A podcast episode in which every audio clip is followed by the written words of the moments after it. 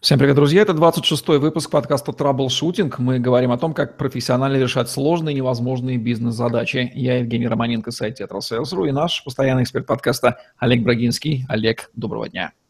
Доброго дня, Евгений! Олег Брагинский, специалист номер один по траблшутингу в России, СНГ, гений эффективности по версии СМИ, основатель школы траблшутеров и директор бюро Брагинского, кандидат наук, доцент, автор двух учебников, восьми видеокурсов и более 600 статей – Работал в пяти государствах, руководил 190 проектами в 23 индустриях 46 стран, 20 лет проработал в компаниях Альфа Групп. Один из наиболее просматриваемых людей планеты – сети деловых контактов LinkedIn. Эффективные контакты – тема нашего сегодняшнего выпуска. Связи решают все. А насколько этот тезис актуален в веке 21? Часто бывает такое, что у тебя есть какая-то проблема. У евреев есть такая пословица. Если проблему можно решить за деньги, это расходы, а не проблемы. И вот главное найти того человека, который купит вашу проблему. Есть такие даже бизнесы, покупать проблемы. Поэтому да, связи решают крайне многое. Если вы имеете дело с государством бюрократическим, правильно бюрократическим, скажем, вы имеете дело с Америкой, если вы имеете дело с развитыми странами, экономиками Азии, Европы, то вам связи не очень нужны. Вы обращаетесь в государственное окошко, получаете то, что нужно. Или обращаетесь к консультанту, те говорят, кто являются по вашей проблеме специалистом. Но мы люди отношений, поэтому, к сожалению, для нас связи решают многое. До сих пор есть так называемые позвоночные, люди, устроенные по звонку, есть телефонное право, когда кто-то за кого-то хлопочет. Есть мохнатая рука, это когда у вас есть определенная связь, удерживающая вас на плаву или не дающая вам упасть. Да, как говорится, Россия никогда не была страной денег, она всегда была страной связей.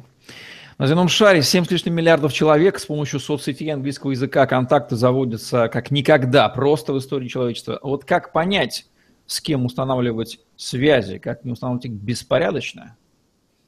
Я бы сказал так, рецепт очень простой. Не становитесь инициатором связи, ждите, пока вы станете интересны. У меня был короткий период, я называю его период посева, когда я входил в сети и приглашал каких-то друзей, одноклассников, коллег. Но после этого, как правило, я затаивался и ждал приглашения. Но потом постепенно к вам набивают друзья, 5 тысяч человек в Facebook или там 30 тысяч человек в LinkedIn, а, как правило, среди них будут люди, те, которые, которые вам нужны. То есть я бы по этому поводу сильно не переживал. Другое дело, постарайтесь быть ненавязчивыми, потому что если я получаю в день, бывает, по 600 приглашений от людей, которых я даже не знаю, которые не говорят ни на одном языке, которых я знаю, но почему-то присоединяются друзья. Зачем, непонятно. Есть ли какие-то объективные проблемы, не связанные с личностью инициатора контакта, которые препятствуют установлению контактов в современном мире? Ну, например, проблема доверия там, или языка, что-нибудь еще. Первое, я бы сказал, это проблема псевдоанонимности и возможность ложной идентификации. Очень часто ко мне стучатся в друзья группы людей, и я по почерку, по стилю, по, по фотографиям по стилистике понимаю, что на самом деле меня атакует один и тот же человек. Это очень распространено в Китае. Это ну, практически, практически стало нормой, когда э, какой-нибудь агент по продажам или специалист по написанию э, продающих текстов имеет 100 профилей, и со, со 100 профилей вас атакуют. Это раз. Второе – это боты. Ну вот все больше и больше я получаю предложений на работу, которые сделаны ботами. Видно, что их рассылают миллионами, а может быть и, и, и большим количеством. Это очень неприятно. Ну и, конечно же, незнание языка.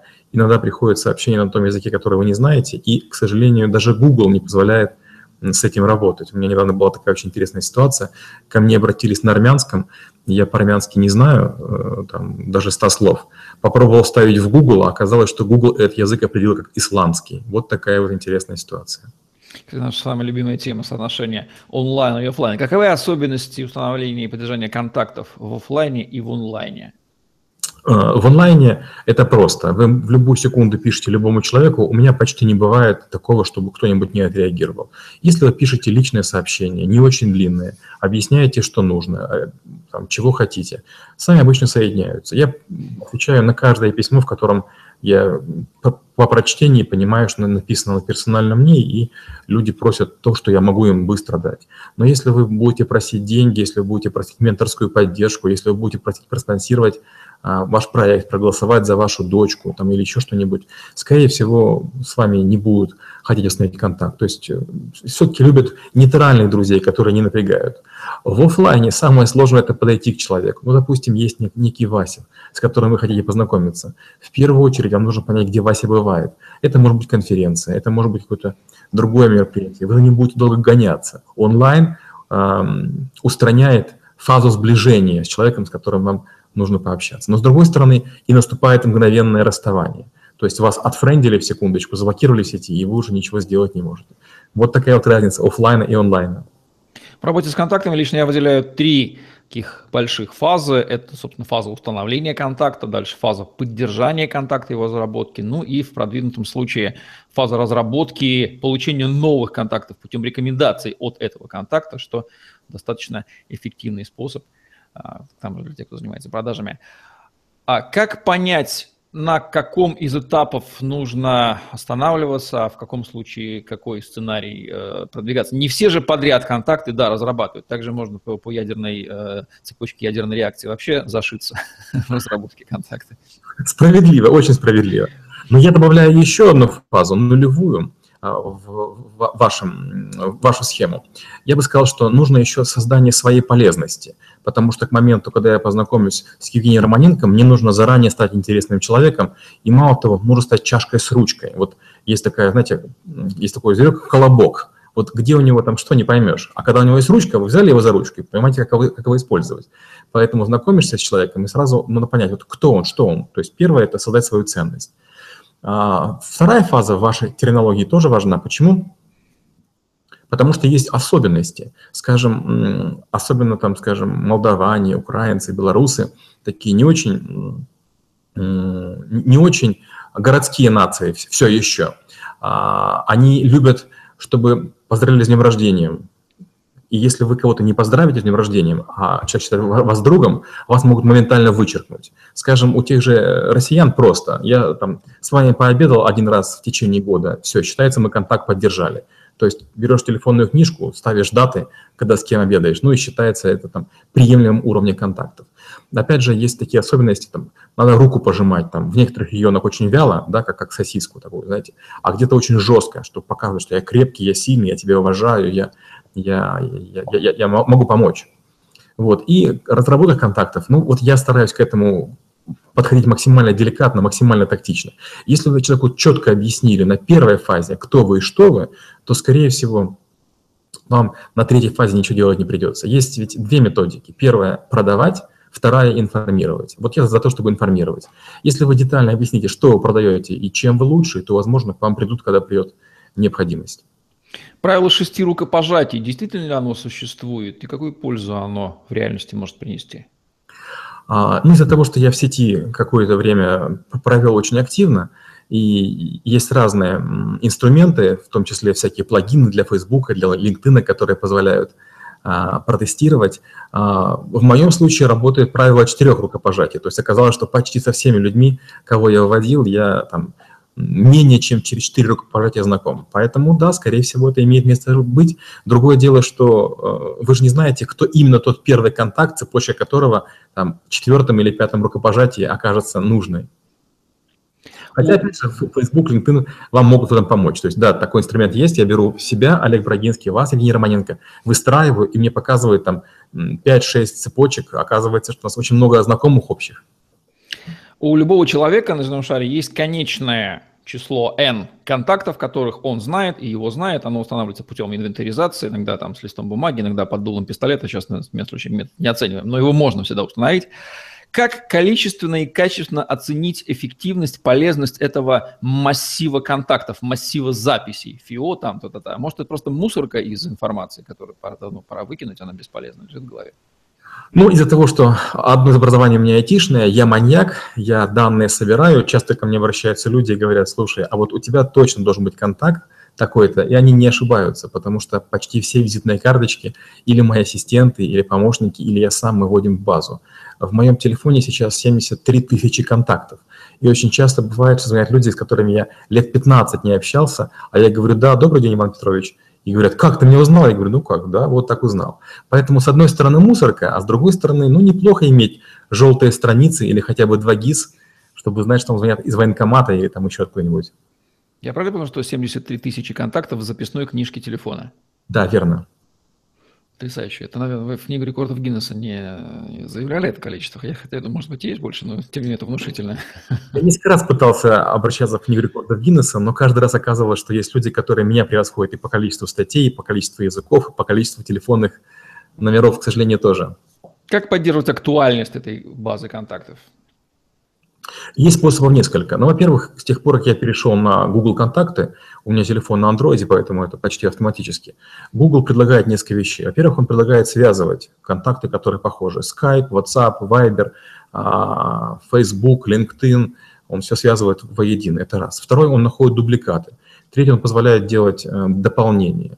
Там, если что-то не хватает – мы, вы можете из одной записи в другую. Во-вторых, естественно, при каждом контакте я с людьми общаюсь и говорю, там, Михаил, скажите, а у вас все осталось в силе? Ну, говорит, да нет, e-mail изменился. То есть а, каждый контакт повторный вы можете использовать не только потому, что вам нужно или кому-то нужно, но еще и для уточнения. У меня есть пару коллег, которые чуть ли не там раз в год, раз в полгода и говорят, Олег, что тебе изменилось? И прям фамилия, имя, телефон, отчество. Ну, это еще те ребята, с которыми я вместе учился. Тоже такие же маньяки, как и я. С другой стороны, это очень приятно. То есть я, я понимаю, что они тоже свои базы копят, и они могут быть теми, тем первым рукопожатием, к которому я обращусь. В каком-то смысле база контактов – это такой актив, который создается и работает на человека в течение всей жизни, верно? Верно, да. Как связана эффективность контактов и типизация контактов между собой? Ой, ну мы сейчас сцепили на мою любимую территорию. Конечно же, контакты я тоже типизирую. А, я сразу же, как только узнаю о человеке, то есть, как правило, даже после первого, второго телефонного звонка или смс я вбиваю номер в телефонную книжку, ну, вдруг продолжение будет. Не будет ничего страшного. Ну, допустим, да, у меня 70 тысяч контактов лишних, но зато 3 тысячи, которые я ввел, я к ним там, могу в любую секунду обратиться. Как, а, есть ли понятие гигиена контактов и связи? Если да, то как ее поддерживать?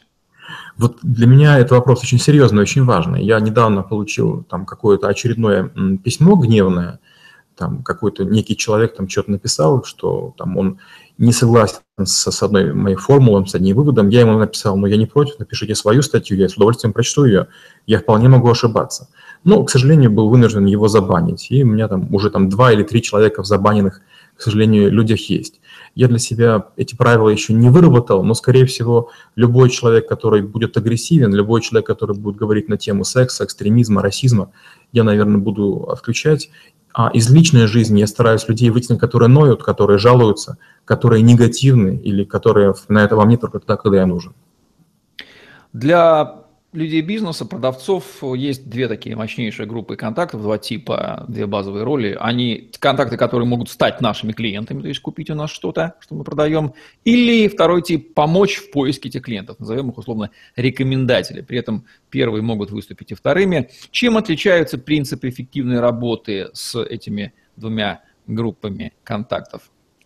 Я бы сказал так, есть люди, которые создают максимально броуновское движение, люди-контактеры, у которых много, много знакомств, много связей, которые в определенных кругах известны, в ассоциациях, в клубах, в товариществах, э, в неформальных каких-то обстановках. А, это люди полезны, с ними нужно контактировать и быть, что называется, такой light touch, то есть в любую секунду можешь обратиться. С другой стороны, если честно, меня замучили э, эти люди, а, я за последние полгода получаю по 20 предложений в день из серии если приведешь нам клиента, тебе там от там, 10 до 50 процентов. То есть, с другой стороны, и полезность таких людей не очень высока. Вот если вы от них получите контакт, человек, который потенциально может у вас чего-то купить, у вас есть шанс. Но если вы такому бегунцу или там кузнечику, который между всеми скачет, скажете, отдай ко мне клиентов, скорее всего, их не получите. Поэтому я бы сказал, что рекомендатели – это неплохо, но лучше не рекомендовать, а брать номера телефонов и говорить, я могу от вас представиться, я могу сказать, что я от Евгения. А, в наше время как никогда легко устанавливать холодные контакты, в общем-то все на расстоянии телефонного звонка или сообщения. Навык это далеко не у всех развит, поскольку здесь есть масса психологических вопросов, ну, профессиональных продавцов, например, он развит. А, всегда есть баланс. Холодных контактов, их огромное количество, доступ легкий, но конверсия в нужные нам действия, она незначительная. Зато можно многих сразу накрыть. Теплые контакты, их сильно меньше, но там конверсия выше. Этот баланс вот всегда соблюдается. Как понять, на какой тип контактов, в каком виде бизнеса делать ставку, чтобы эффективно вкладывать ресурсы в их наработку и не тратить, например, усилия на холодный Amazon там, где он в принципе не сработает никогда. Есть какие-то признаки характерные? Я бы сказал так, я, когда я занимался и коллекшеном, и колл-центром, и продажами по телефону, и перестройкой таких подразделений, я делал такое правило, что, как правило, понедельник и пятница я работал по теплым контактам и всех приучал. Но один из остальных дней, хотя бы один неделю, должен быть для холодных контактов. Почему? Потому что теплые контакты опасно пережечь. Это называется to burn the base, сжечь базу. То есть если вы будете много раз звонить кому-то, есть вероятность, что вы надоедите. И самое неприятное, это когда вы теплый контакт в то, что вас заблокируют или поместят в черный список. Это очень обидно. А с другой стороны, если у вас не будет холодных контактов, вы перестанете быть продавцом. Все-таки продавец должен иметь некий стресс, некое чувство страха, не, некое преодоление себя, потому что через время даже холодные звонки начинают приносить радость предварили мой вопрос, то есть даже опытному продавцу, который, в общем-то, может в этой жизни позволить себе работать по рекомендации, потому что его все уже много знают, у него есть уже нателя, ему э, с точки зрения Олега Брагинского нужно, в принципе, поддерживать себя в состоянии тонуса, холодным душем, холодным обзвоном, иногда э, этот навык э, да, держать, да? Я сказал, даже он обязан это делать, чтобы другим демонстрировать. У меня был коллега, который э, такую историю рассказал. Говорит, я был на одной вечеринке, и там был какой-то противный клиент, такой противный, ужас какой. Он говорит, я не знаю, кто его привел, но мне было так тяжело. А потом я подумал, стоп, стоп, я же клиентщик, я же могу прийти его обаять. И я, говорит, приложил немножко усилий, немножко труда, обаяния, и мы с этим человеком подружились, я смог его откорректировать, он перестал быть таким противным и стал же даже для меня слегка родным. Поэтому я сказал, да, если вы сильный продавец, вам необходимо время от времени сбивать с себя смесь, спесь, сдувать пену затхлости и пробовать холодные контакты и холодные звонки. Как получать удовольствие от холодных контактов? Ну вот самым берем самый неприятный вид – холодные звонки. Очень простая методика. А, каждый, кто звонит, кто пробовал звонить и звонил тысячами, знает, что есть некий такой коэффициент, при котором а, сколько-то звонков превращаются в продажу. Ну, у меня такой коэффициент был, скажем, 27. Это означает, что если я совершаю 27 звонок, скорее всего, будет продажа. Я продавал спутниковые тарелки, учил других продавать. И я для себя что сделал? Если я сделал звонок, и он неудачный, я ставлю палочку, и я знаю, сколько осталось сделать еще. То есть каждый не купленный мне приближает к купленному, поэтому это была всего лишь игра. Ага, этот не купил, но осталось там еще 4 и скоро купит. Поэтому это превращается в игру, а не в напряжение. Согласен, соглашусь. Превращайте в игру в интересную такую. Даже можно иногда там такие на грани фола делать вещи, если можете себе позволить. Топ-5 ошибок при установлении контакта. Каковы они? Первое, это есть много людей, не спросив вас, как зовут, дает визитную карточку. Меня это шокирует, обижает. Я, как правило, загибаю нижний левый угол такой карточки, чтобы больше с этим человеком не контактировать никогда. Вторая – это когда вас не спрашивают, а чем вы занимаетесь. Третье – когда начинают вам делать жесткую продажу. Четвертое – когда назначают встречу или вымогают у вас телефон. И пятое – это когда вас фотографируют и говорят, можно я вас фотографирую, чтобы у меня ваша фотография была в телефоне. Если, мол, вы мне позвоните, будет ваша фотография.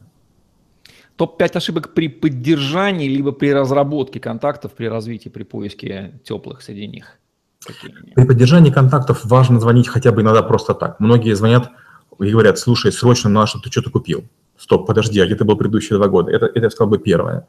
Второе, это когда, ну вот если мы считаемся знакомыми, люди эту дистанцию сокращают. Так, будешь покупать? И говорят сразу там очень четко, что покупать. Стоп, стоп, стоп, подожди, а поговорить?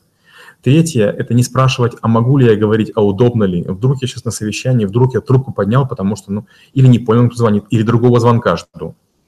А четвертое – это говорить слишком долго. Ну да, я трубку поднял, но, возможно, я тебя готов секунд 30 послушать, но, может быть, не дольше, у меня есть, может быть, такие другие вещи прямо сейчас.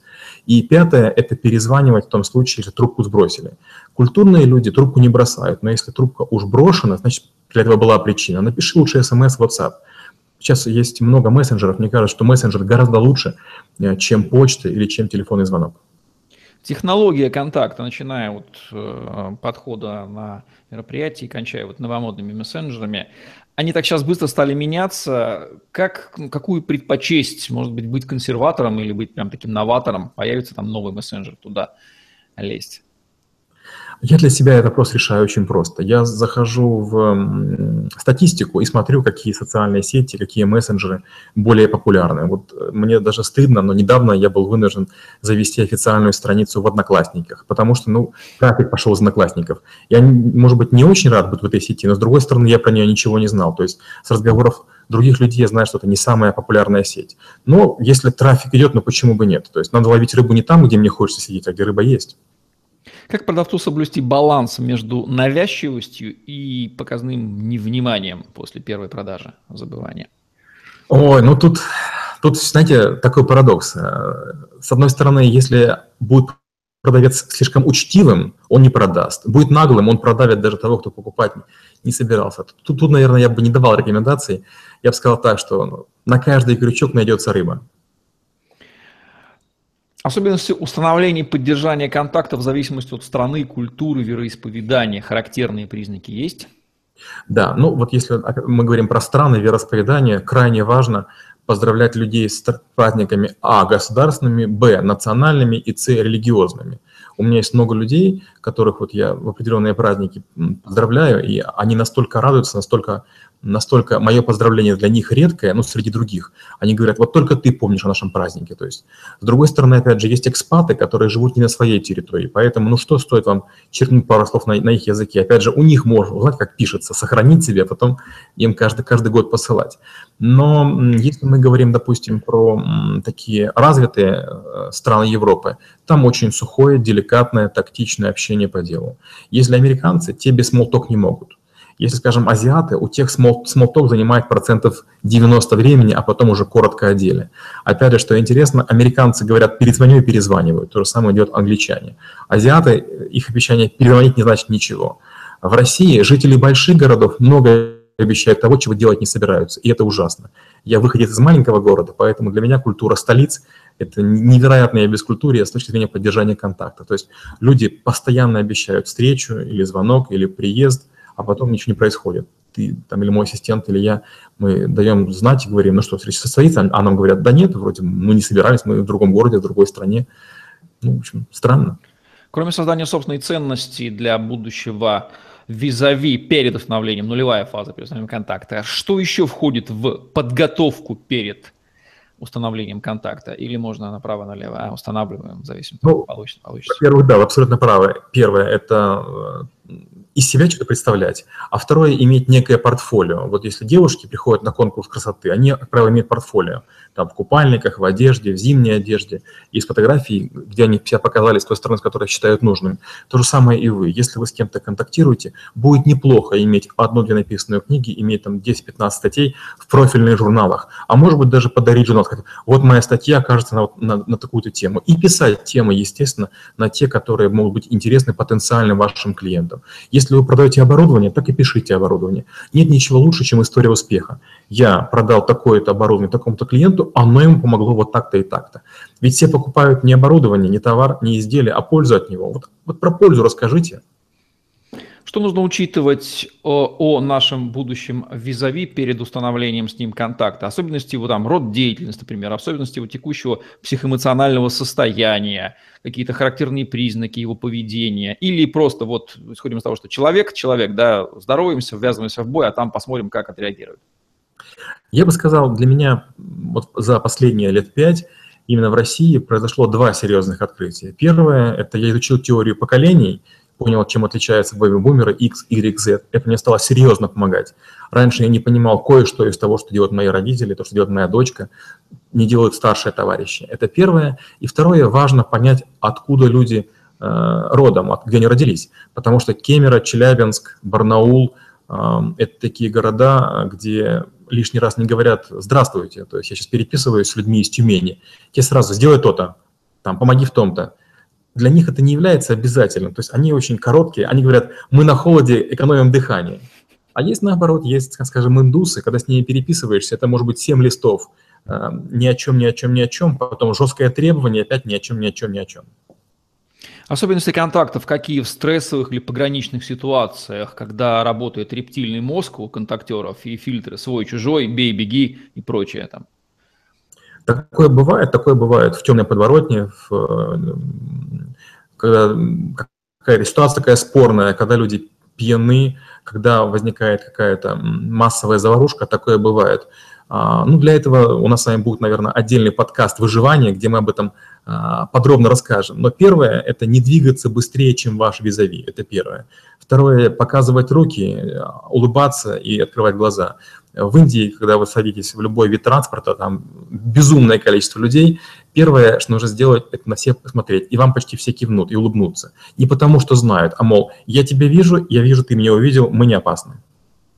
В каких профессиях, родах деятельности навык установления и поддержания контактов критически важен, а в каких его отсутствие ну, не слишком повредит контактеру? Я бы сказал так, если вы имеете дело с э, образованием, если вы имеете дело с государством, вам необходимо иметь навык установления контактов. Это ГИБДДшник может подойти, отдать честь, представиться и начать с вами разговаривать. Но во всех остальных случаях вам необходимо иметь навыки контактов. Если вы имеете дело с детьми, маленькими детьми, детский садик или школа начальная, это некая одна механика. Если дети более взрослые, вторая механика. Это, кстати, наверное, самое сложное. Студенты третья механика, они все требуют уже уважения.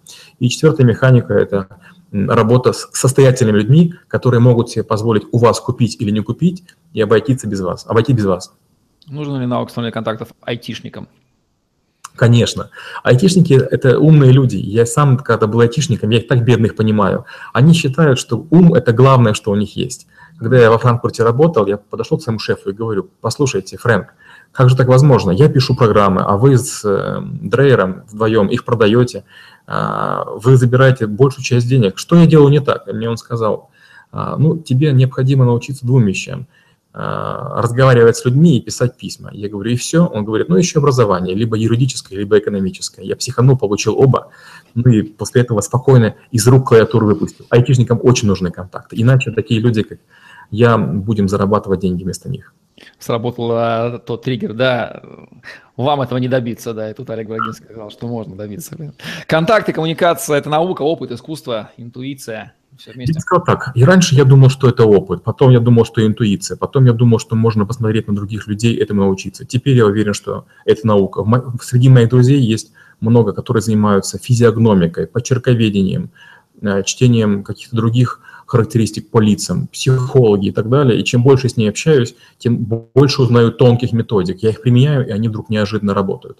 Я сказал бы, это больше все-таки наука. Мы переоцениваем свою коммуникабельность, мы переоцениваем свою возможность общаться. Вишенку на торт под финал, что нужно добавить? Контакты – это то, без чего обойтись невозможно. Польза контактов состоит в том, что они сокращают путь, сокращают дорогу. У вас может быть гениальный стартап, но вы не знаете, кому это нужно. Но с другой стороны, к вам могут прийти и сказать, я знаю, что вы умеете, поэтому сделайте. Контакты – это способ иметь входящий поток информации. Пытайтесь не навязываться, а как мы уже говорили с Евгением, создавайте ценность, полезность, чтобы к вам хотели прийти, позвонить или написать. Будьте полезны. Устанавливайте контакты, сокращайте путь движения к цели. Спасибо, Олег. Завершаем наш сегодняшний выпуск подкаста «Траблшутинг», где мы говорим о том, как профессионально решать сложные и невозможные бизнес-задачи. Олег Брагинский, Евгений Романенко были с вами. Лайк, комментарий, Tetrasales.ru, постер YouTube, хэштеги Олег Брагинский, Tetrasales вам в помощь. На сегодня все. Всем отличного дня. До новых встреч. Всем пока-пока. Спасибо. До встречи через неделю.